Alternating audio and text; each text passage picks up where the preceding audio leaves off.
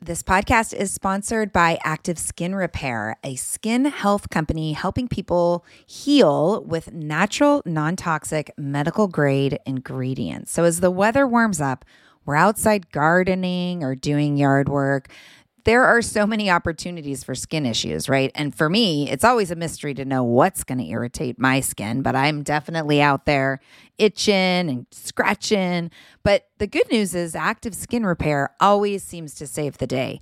Active skin repair can be used to treat a wide range of skin issues, including cuts, scrapes, burns, sunburns, rashes, and other types of skin damage. It's also safe and non toxic, making it suitable for use on all skin types, all parts of the body, and even on rosacea, eczema, and acne prone skin. Here's what I want you to do visit activeskinrepair.com to learn more about Active Skin Repair and get 20% off your order when you use code JOYFUL. Again, that's www.activeskinrepair.com. Find out more about the product and get 20% off your order when you use the code JOYFUL.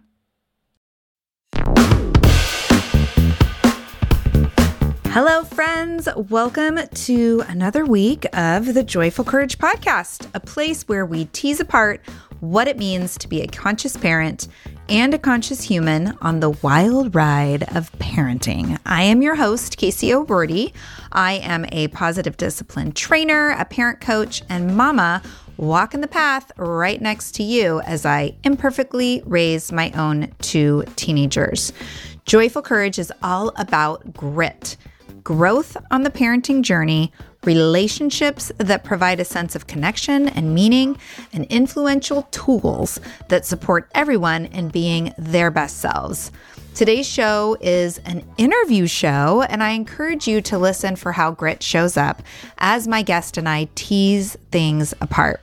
Thank you so much for listening. I am deeply honored to lead you, and I am grateful that what I put out to you matters and I'm so excited to keep it coming. Thank you for who you are and for being in the community. Enjoy the show.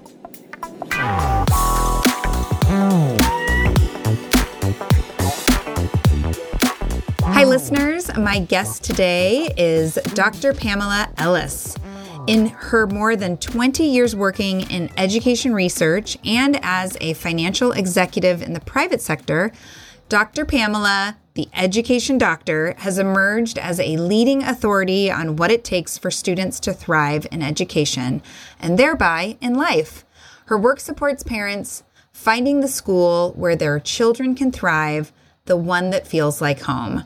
Dr. Pamela's experience in education includes advising K 12 school districts, colleges, universities, and community based organizations, which have helped numerous students transition and succeed on many levels and thrive in their life. Dr. Pamela developed the Education Doctor curriculum through her research on transition and retention. She first piloted the program in East Palo Alto, California, through a high school writing program. She brings her base of research knowledge and client service excellence to families so that they can be strategic and intentional about education. Dr. Pamela is a graduate of Stanford University and the Tuck School of Business at Dartmouth College. Her doctorate was granted from the Stanford University School of Education. Hi, Dr. Pamela. Welcome to the podcast. Hello, Casey. I am just so excited to be here. Thank you. I'm, I'm, really glad that you're here. I'm really excited to learn from you. Can you please share a little bit about your personal story of how you found yourself doing the work that you do? Yes, absolutely. Um, my story really, you know, starts back in high school. And so when I went to college, it's not only that I am a first generation college graduate, but I'm a first generation high school graduate. Mm. My mom finished eighth grade and my dad finished 10th. And so when it came time to prepare for college, I mean, we were just kind of, I was kind of all over the map in terms mm-hmm. of applying anywhere. And my mom really didn't know, you know, where I was going for college right. and didn't have a sense for it. And we took a Greyhound bus from Memphis, Tennessee to Palo Alto, California. Mm-hmm. And when we got there, I mean, she gave me $70 for the entire school year. Wow. And even back then, I thought that $70 was a lot of money until I got to the bookstore the next day mm-hmm. and my mm-hmm. books were $350. So just for one quarter. And that really um, changed a lot in terms of just the way I saw, you know, the whole process of going to college and what that was all about. And when I became a mom, I just became obsessed with schooling and how to help my own kids navigate through the educational um, systems because I wanted to be that mom who would know how to guide them in terms of where they would be going and the different uh, experiences that they would have. And that's what led me back to get my doctorate in education.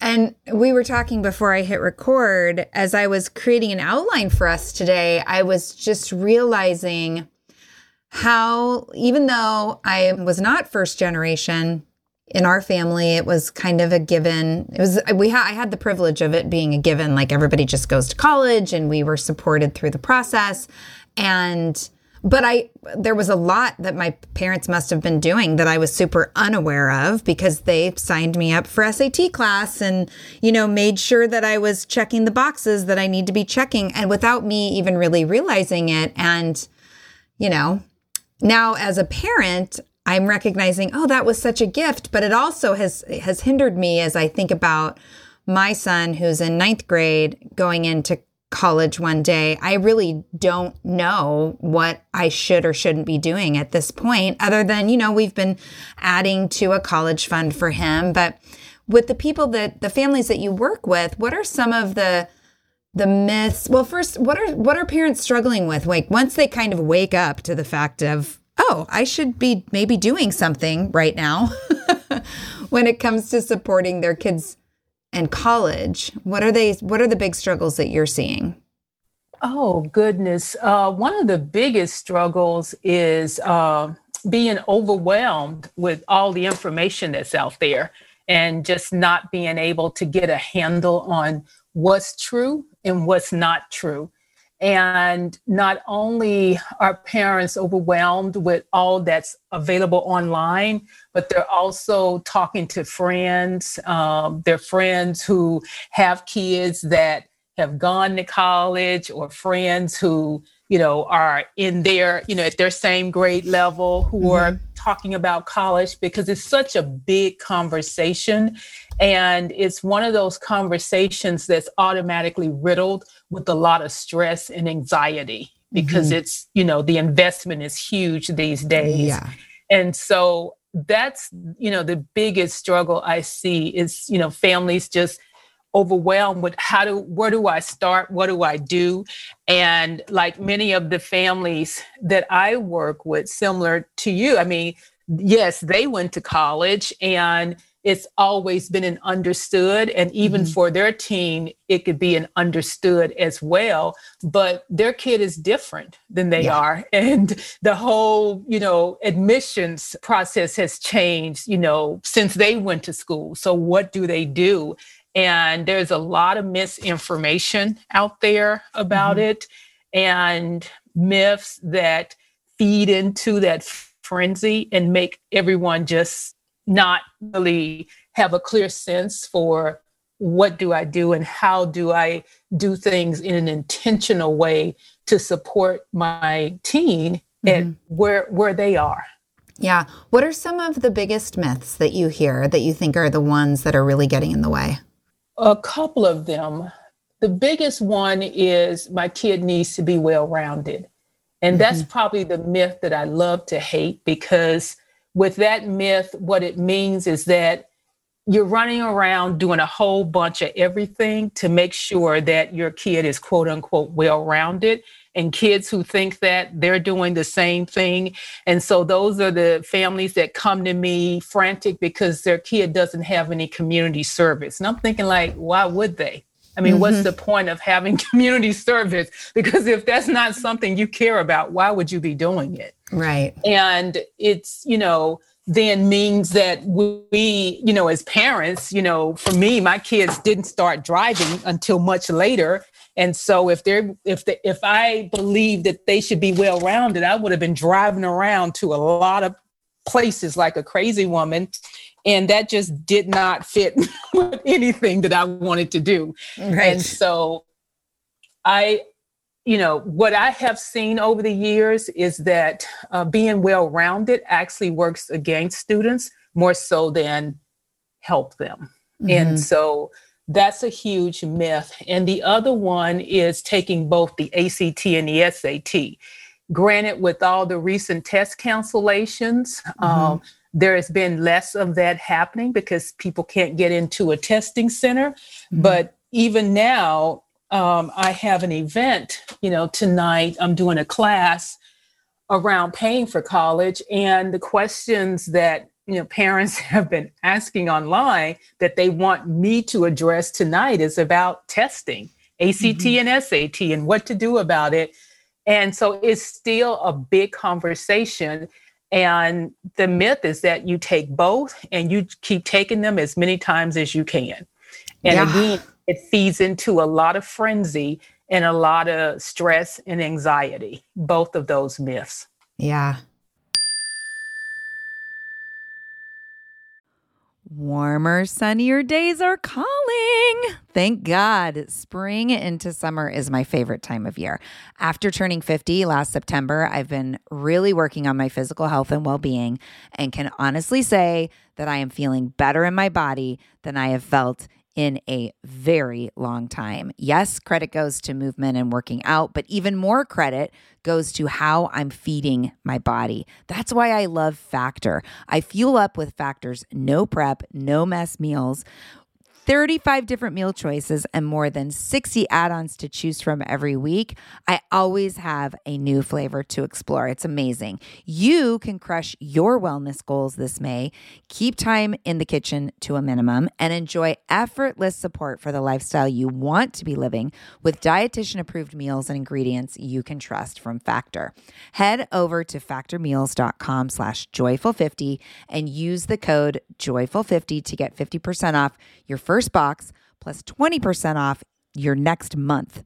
That's code joyful50 at factormeals.com slash joyful50. Again, that's 50% off your first box plus 20% off your next month while your subscription is active. Yes, yes, yes. Join me. Join me in the health revolution and feel really good this summer. Hey, friends, as a podcast listener myself, I always get so excited to share when I find a new show that I think is super useful. So, today I want to tell you about Understood Explains. This is a podcast that tackles one important topic per season. And this season is all about navigating individualized education plans and is hosted by teacher and special education expert Juliana Urtubey. Getting the support our kids need in school can feel tricky, and we aren't always sure what it is that they need. When I listened to the episode titled, Does My Child Need an IEP?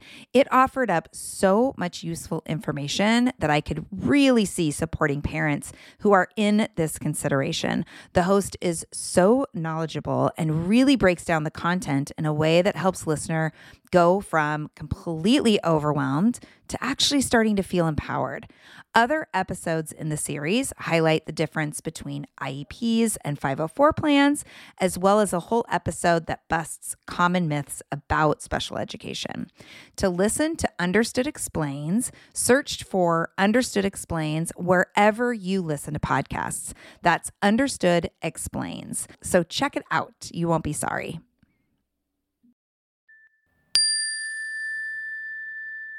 Well, and going back to the well-rounded conversation, I I mean, I can't imagine that colleges haven't I you know, I think about that statement of, well, this is going to look great on your college application and you know, I feel like there's both this amazing conversation happening right now in in classrooms and and homes with families around growth mindset and being in process yeah. and what are they learning and there's this simultaneous conversation of this has to look you know your college application has to look good and it's this results oriented mindset as well. So it's it's interesting.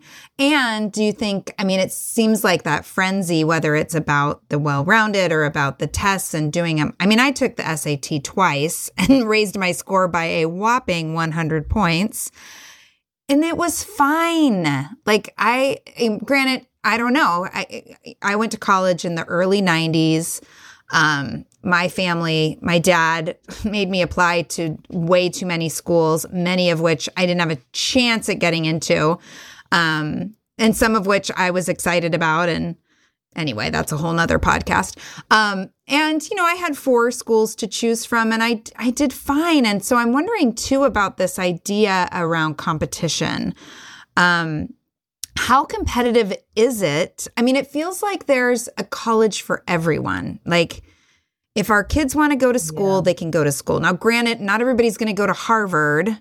And I get that there's going to be some schools that are going to be more competitive. But if our kids want to go to college, is there a space for them? There absolutely is, Casey. And one of the things, and this, you know, I thought about this as you were mentioning your dad and how he put your list together. Yeah. What I stress to families is, when you're developing a college list, it's based on fit. And mm-hmm. the whole college admissions process starts with your team. It starts with what's their why. Mm-hmm. And before you do anything else, what why do they want to go to college? And once we've established that and there's some initial interest inventories or other things they've done to, you know, really have that self-awareness, then it's looking at colleges, and mm-hmm. the colleges uh, should that list should be determined based on fit. Mm-hmm. And I look at it in terms of fit being defined with five factors. So one of them is the academic fit, mm-hmm. the social fit, financial fit, vocational fit, and the cultural fit. And mm-hmm. it's those five together. And that's how you determine a list. And Harvard, you know, is not a fit for every student. And there are tons of colleges out there in several several dozen colleges that could be a great fit for your son. Mm-hmm. And when I'm working, you know, with families, if they come to me and they tell me that they only want to get into one college, we're not a fit to work together because right. I don't believe that there's only one college for any student. Mm-hmm. And there are a number of great colleges out there that are a good fit for them based on who that student is, their values, their family values, what their why is. And you determine those colleges based on those five factors. Yeah. And so your work, you're working with the teen as well to kind of help them. Cause I remember going in to school and not, I mean, it wasn't, it was really riding on my parents' why, which was, well, you go to college so you can get a good job and, you know, live a successful life, which is very, you know, their generation. And, and I was easygoing enough to be like, sweet, I'll go to college. It sounds like a lot of fun. And it wasn't until after I was done with my BA that I even realized, like, you know what? I would really like to. I came out with a sociology degree and became a bartender and then realized I want to be a teacher and went back to school. And that's where I really thrived was once I had more of a vision of what I wanted to be studying and why. Do you find working with teens that there's a range in how deeply they can deep they can get into their future and imagining their future? Sometimes, yes, mm-hmm. that's the case. But what happens oftentimes is teens will say, I know I want to be a doctor. Mm-hmm. And what I do when I have students like that, because most of my students, um, I start working with them in ninth and 10th grade. Oh, perfect and timing, so, Dr. Pamela. Great. and the thing about it is, I have them do some interest inventories and mm-hmm. assessments mm-hmm. to, you know, really get at that a little bit more. Mm-hmm. And I also recommend I'll curate a list of summer programs for them. Mm-hmm. And I've had kids to say, you know, I know I want to be an engineer, mm-hmm. you know, because my dad's an engineer or whatever. And they go to one of these summer programs. And let me tell you, the number of kids that come back and say, oh, that's not what I want to do at all. Right. You know, so they're yeah. starting to see that's that much cheaper than college to come to that conclusion. A whole lot more, a whole lot cheaper. and so, and there are some kids, you know, who are completely undecided. They're mm-hmm. open to doing whatever. They don't have any particular interest. But we even look at things like, you know, just how they're involved in school. Sure to help with getting at that when they're working on their activities resume. And so there are things that they can do in high school that can help develop that self awareness. Mm-hmm. And when students are a little bit undecided, there are colleges that are great for students who are undecided. Mm-hmm. And the way I have them research their college, we do that in a very systematic way so that they can compare the schools. And when they go through that process of researching the way I guide them to, they learn so much about themselves mm. and what really interests them and what matters to them. And there are, I mean, I would say probably half of my students are undecided when mm. they go to college. And my goal is that that college celebrates that yeah. and that they're still going to thrive when they get there and figure out what it is they want to do and so so yeah but teens um, they they change their mind and even with the ones who say they know they want to do xyz uh, freshman year, sophomore year, they change their minds and mm-hmm. they end up doing something else. But again, wherever they go, those colleges are that college is a great fit for them and can still support their success when they change their mind or not. Have you ever worked with families and as a team come to the conclusion that maybe a gap year would be what the child needs? Because i'm thinking this was a conversation that i had recently with my son. Just i was very young. Sorry i keep talking about myself and my experience but i was really young going to college. I was 17 i didn't turn 18 until that september and I wonder, had I had a year more of life experience, if college would have been a little less self indulgent and a little bit more educational for me.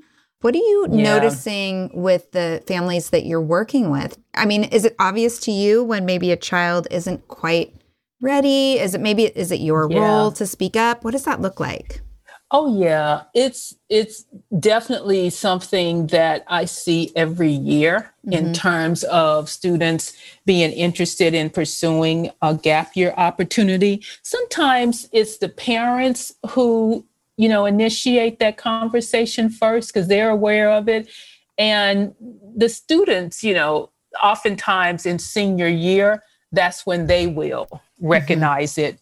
And what I do, because again, I see this often, what I do is we still go through uh, the process of applying to a nice. few colleges in mm-hmm. senior mm-hmm. year because I want them to have that confidence. I don't want them to feel like, you know, they didn't go through the process because they were afraid mm-hmm. of being rejected, if you will, or being mm-hmm. denied admission.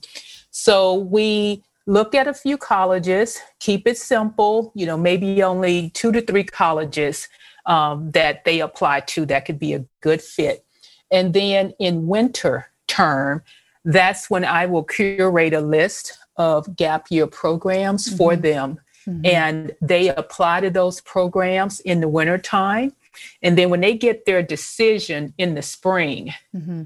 they have choice of a college or a gap year program, mm-hmm. usually a, you know a couple for each area and from there make their decision and i've had a number of students and generally it's most mostly my boys mm-hmm. my young men um, will do the gap year option, and it is transformational. Yeah. It is just an amazing opportunity. I mean, I wish I had done a gap year because Oh, I yeah. clearly, I definitely was not ready for college, but I just thought, okay, this is the thing to do. And there was no sense of a gap year back then. And Sure. actually, there was one of my colleges that I had not been it to. They contacted me and asked me if I would consider doing a gap year uh, before coming. And I thought, no, I'm going to go to college instead because I, I, I just want to go now because I was thinking then that I was going to be going to medical school. And so I didn't do it. But boy, when I look back on it, that would have been a really good experience for me because, like you had mentioned, I just didn't value Right. um, that freshman year experience in the way that I should have had I had a, a gap year. And there was a student in my dorm freshman year who was an older student and she had taken a gap year. Her twin was a sophomore, but she had taken a gap year. And boy, she was the way she handled things, you know, and the mm-hmm. way she carried herself. I just thought, wow, this must be the coolest girl I've ever Yeah. met. She was so sure of herself. Yeah. And she just exuded confidence. And so a lot of that, I'm sure, was attributed to doing a gap year. And at a time, because I finished in the late 80s, at a mm-hmm. time when we really didn't hear much about that. But I think it's something that is a great experience for students. And the thing to know about gap year is that it should be something structured. Yeah. And so when I'm curating a list for students, it's not, you know, it's an it's an official program of some sort. So whether, you know, if it's it's again, what is your why for doing the gap year? So some students may want to get work experience. For some, it's doing community service. For others, it's, you know, just being independent and mm-hmm. getting away, you know, from mm-hmm. home, learning some life skills before mm-hmm. going off to college. Others, it's to build on their academic profile. Mm-hmm. For others, it could be to engage in their sport Mm-hmm. a bit more so that they can have a chance to go to a D1. You know, so it's all kinds of different reasons that students want to do a gap year. And, you know, the personal maturity is Yeah. so key. And key. so, Especially if you're going in to like really take advantage of the learning opportunity. I mean, right. And I love what you're talking about with the structure because I remember, you know, it was high school straight to college for me. And I remember I can hear my dad's voice like, if you don't go to college now, if you take a break, you'll never go. That was kind of the, what was drilled into me. Um, of course, like I said, that was early 90s and gap years weren't really a thing that I knew of. Um, so I appreciate that we're speaking into it and, and recognizing this is a structured, this is an intentional time for our kids to continue to be in their development. I love that. Yes, it is. And it's not about just staying at home for a year and that's your gap year. Because one of the things, too, that happens that really is beneficial when students have already applied mm-hmm. to a few colleges that are a good fit. If one of those colleges in, is indeed a college that, yes, they want to attend, they can get a deferral from that college. And I had one student um, he, what he did was he asked for he requested a deferral and the college said no problem because he had a set plan for what he was going to be doing for his gap year which he shared with them. And they said not only can you defer a year but we'll hold your scholarship money and still give that to you when you come back Oh, yay for that college. Good job. Yeah. That's Yeah. super supportive. And you know, I've had um, another student just in the last couple of years. She applied to do a gap year program, and what she wanted to do though was she wanted to increase her competitiveness for one of the more selective colleges, and that is a way that students do that is through a gap year because those colleges recognize that they're getting a student who's more mature that's going to really take advantage of the offerings they have and they can you know still contribute in a meaningful way mm-hmm. as part of that cohort because they will be a more mature mm-hmm. student than the others that are in that freshman class. And so that was her strategy. Oh, that's smart. Can you walk us a little bit through like I mean, we don't have all day, which I wish we did. Um, I'm, I'm, I'm going to have to look into your the classes that you do online for sure, and you can talk a little bit about that at the end. But can you just give us a brief little meander through what we could be thinking about as our kids move through each year of high school? Oh, absolutely. So I'll say for ninth grade, the focus should be on your son's transition to high school or any, you know, parent who has a ninth grade son or daughter, the social transition and supporting them with meeting teachers, supporting them with learning how to self advocate, mm-hmm. uh, making friends. Those are the key things mm-hmm. to focus on in ninth grade. And believe it or not, this is still positioning them to have a strong list of colleges. Yeah. In 10th grade.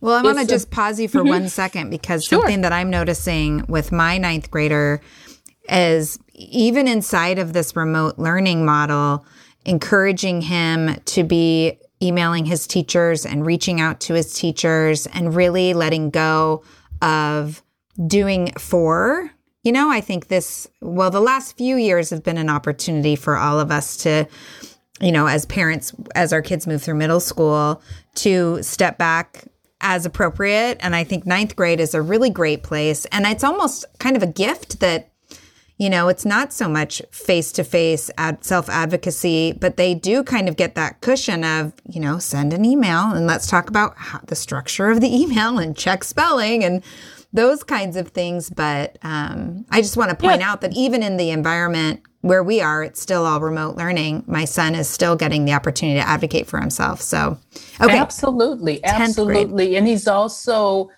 having an opportunity to make those social connections in terms of with his teachers, with his friends, um, and build community, even if it is virtual.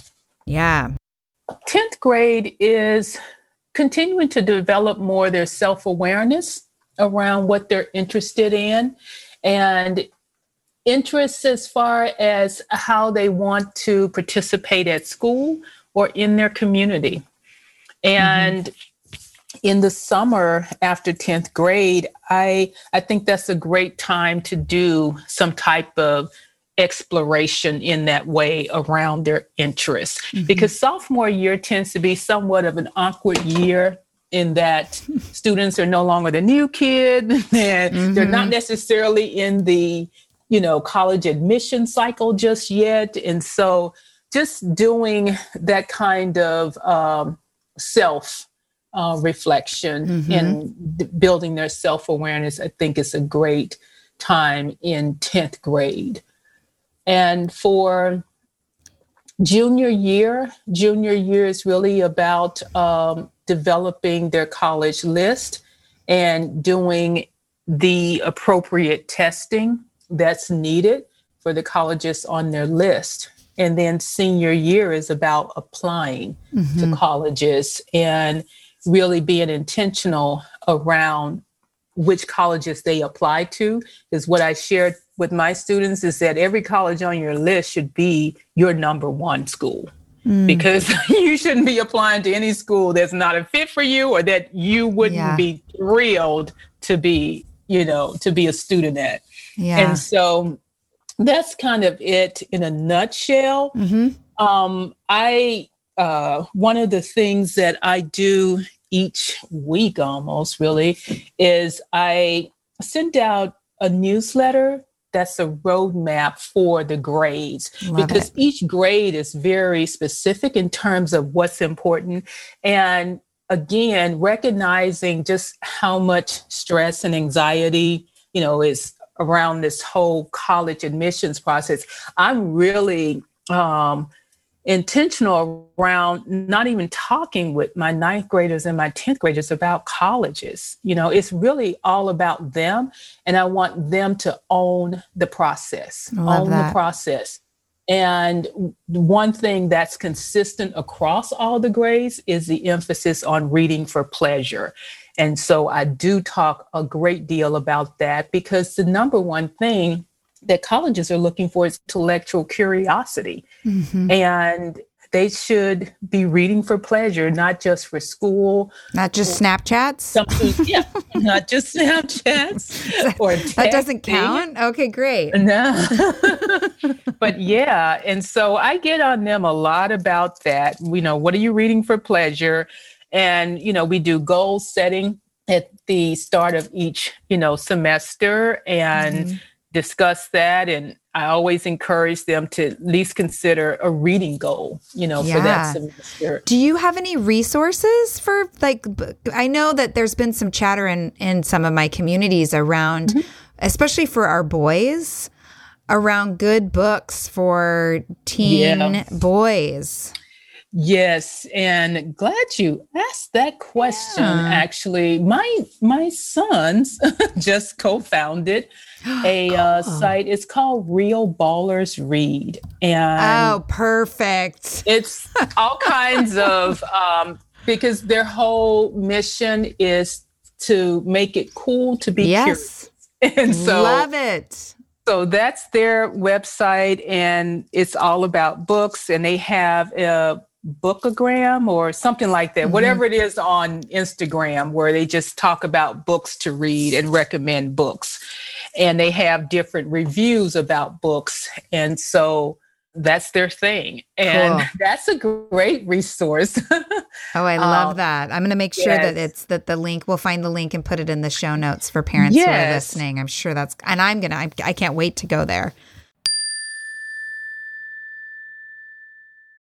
Well, hey there, busy mama. Are you looking for ways to make your life easier, your home less chaotic, and at the same time add more joy to your life? My name is Deanna Yates, and I'm the host of Wannabe Clutter Free, a podcast all about letting go of the stuff we don't need in our lives so that we can focus on what truly matters. Don't worry, I'm not going to tell you to throw it all away or make you feel guilty about keeping something you love, no matter how many other people don't quite understand it but I will give you practical and, more importantly, actionable advice so that you can make progress right away. And you won't just hear it from me, there are amazing guests too. It's like having your bestie in your pocket telling you it's okay to let go of the things that are not serving you and your family in a totally non judgmental way. So join me over on the podcast where we can work on progress over perfection for those of us that want to be clutter free.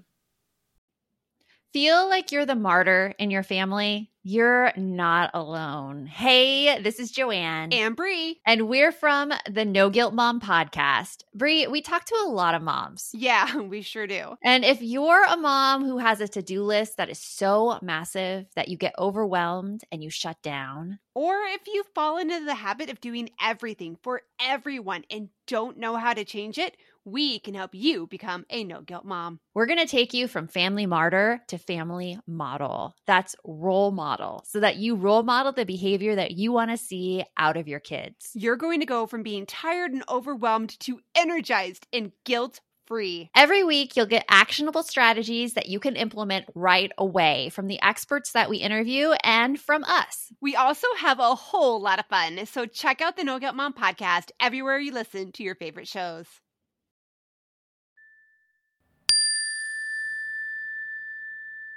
Talk a little and i love that those first few years are about them. And i feel like that self-development you know is part of you know talking about our kids mature enough to go to college and where are they at. I mean part of that is nature and part of that is nurture. And I, I love that what you do in your work is to really recognize and hone in on helping kids develop themselves and not only develop themselves, but that awareness piece that there is something to dig into.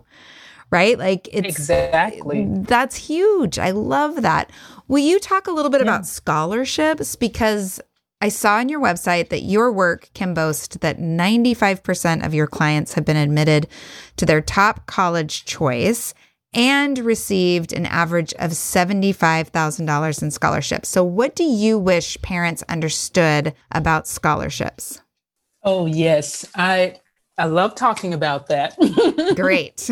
and what I will say is for any external scholarships, and these are scholarships that will go to any college that your teen enrolls, you can start applying as early as age 13. And so you don't have wow. to wait till senior year because one of the myths that's out there is that you start looking for scholarships in senior year. And oh, wow. so I have so many parents that come to me in senior year talking about how do we get scholarships, you know? And it's like, yeah, here are some, you know, places you can go. And, you know, I share those with them because there are some scholarships that are only for 12th graders. But the remainder, the other 80, 90% of them, you can start applying at age 13. So you don't have to wait until then.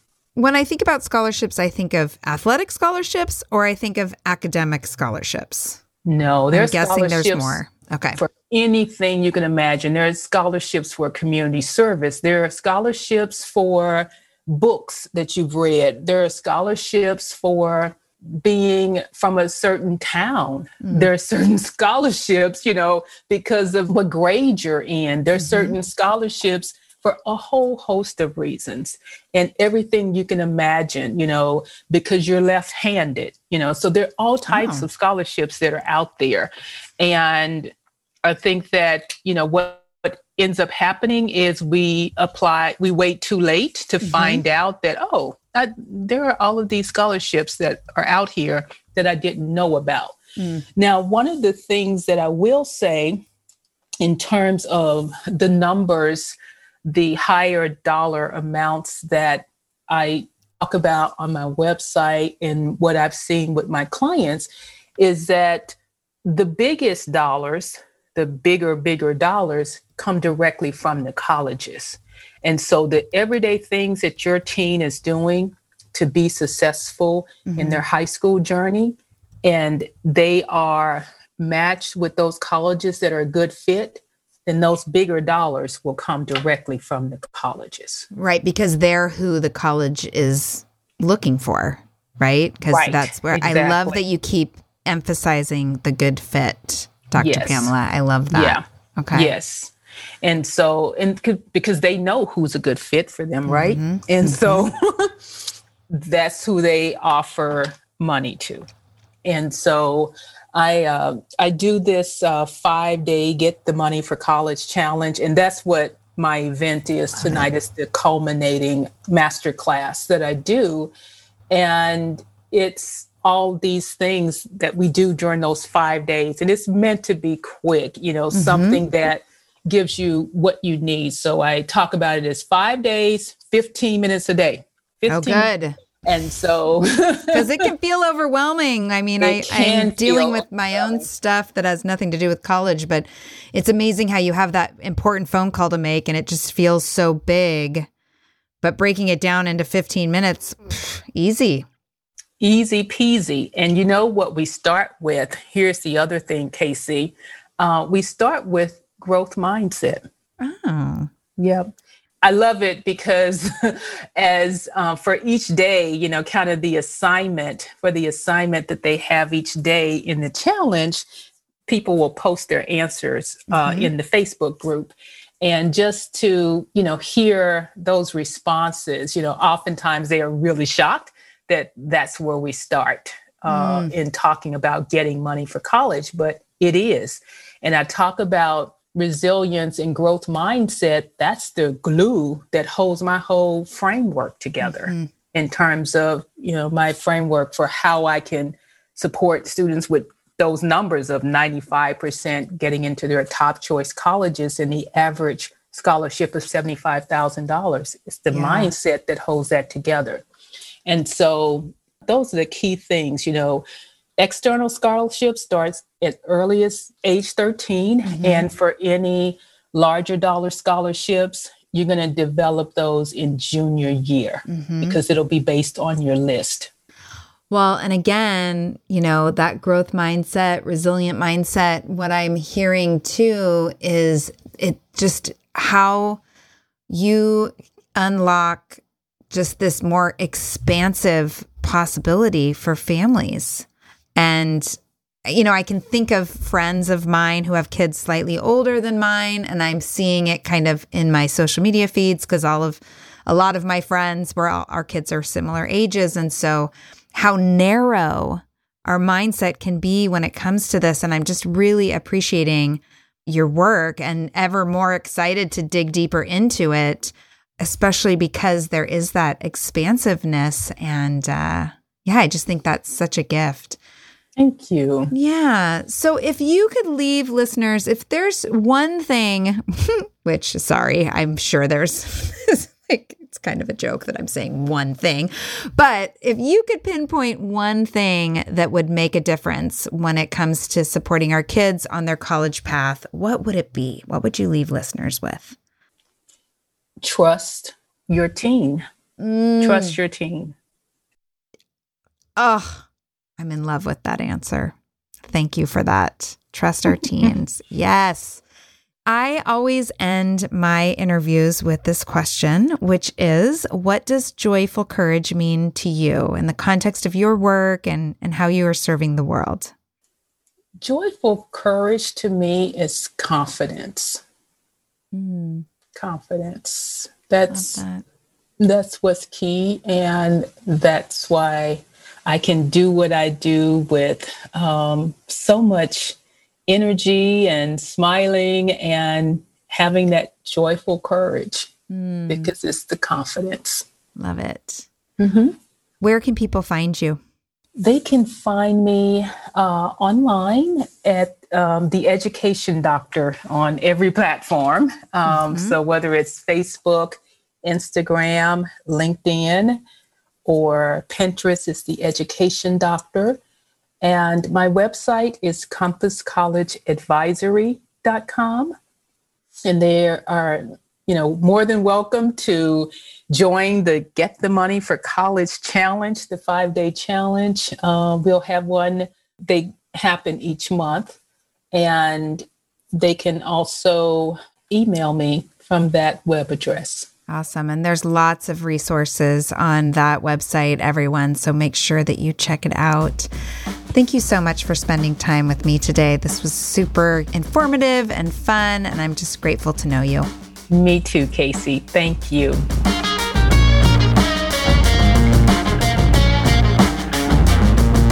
All right. Thank you again for showing up and listening to this show. If you feel inspired and you haven't already, please do me a favor and head over to Apple Podcasts and leave a review. It makes a huge difference. We're working super hard to stand out and make a massive impact on families around the globe. Your review helps the Joyful Courage podcast to be seen by even more parents. Thank you, thank you, thank you. Also, follow joyful underscore courage on Instagram and Facebook. We love connecting with you on social media. And don't forget to sign up for the upcoming webinar this Thursday, getting clear on boundaries, consequences, and punishment for middle school years and beyond. You can sign up now at joyfulcourage.com slash boundaries. So much love to each and every one of you. I'll see you next week.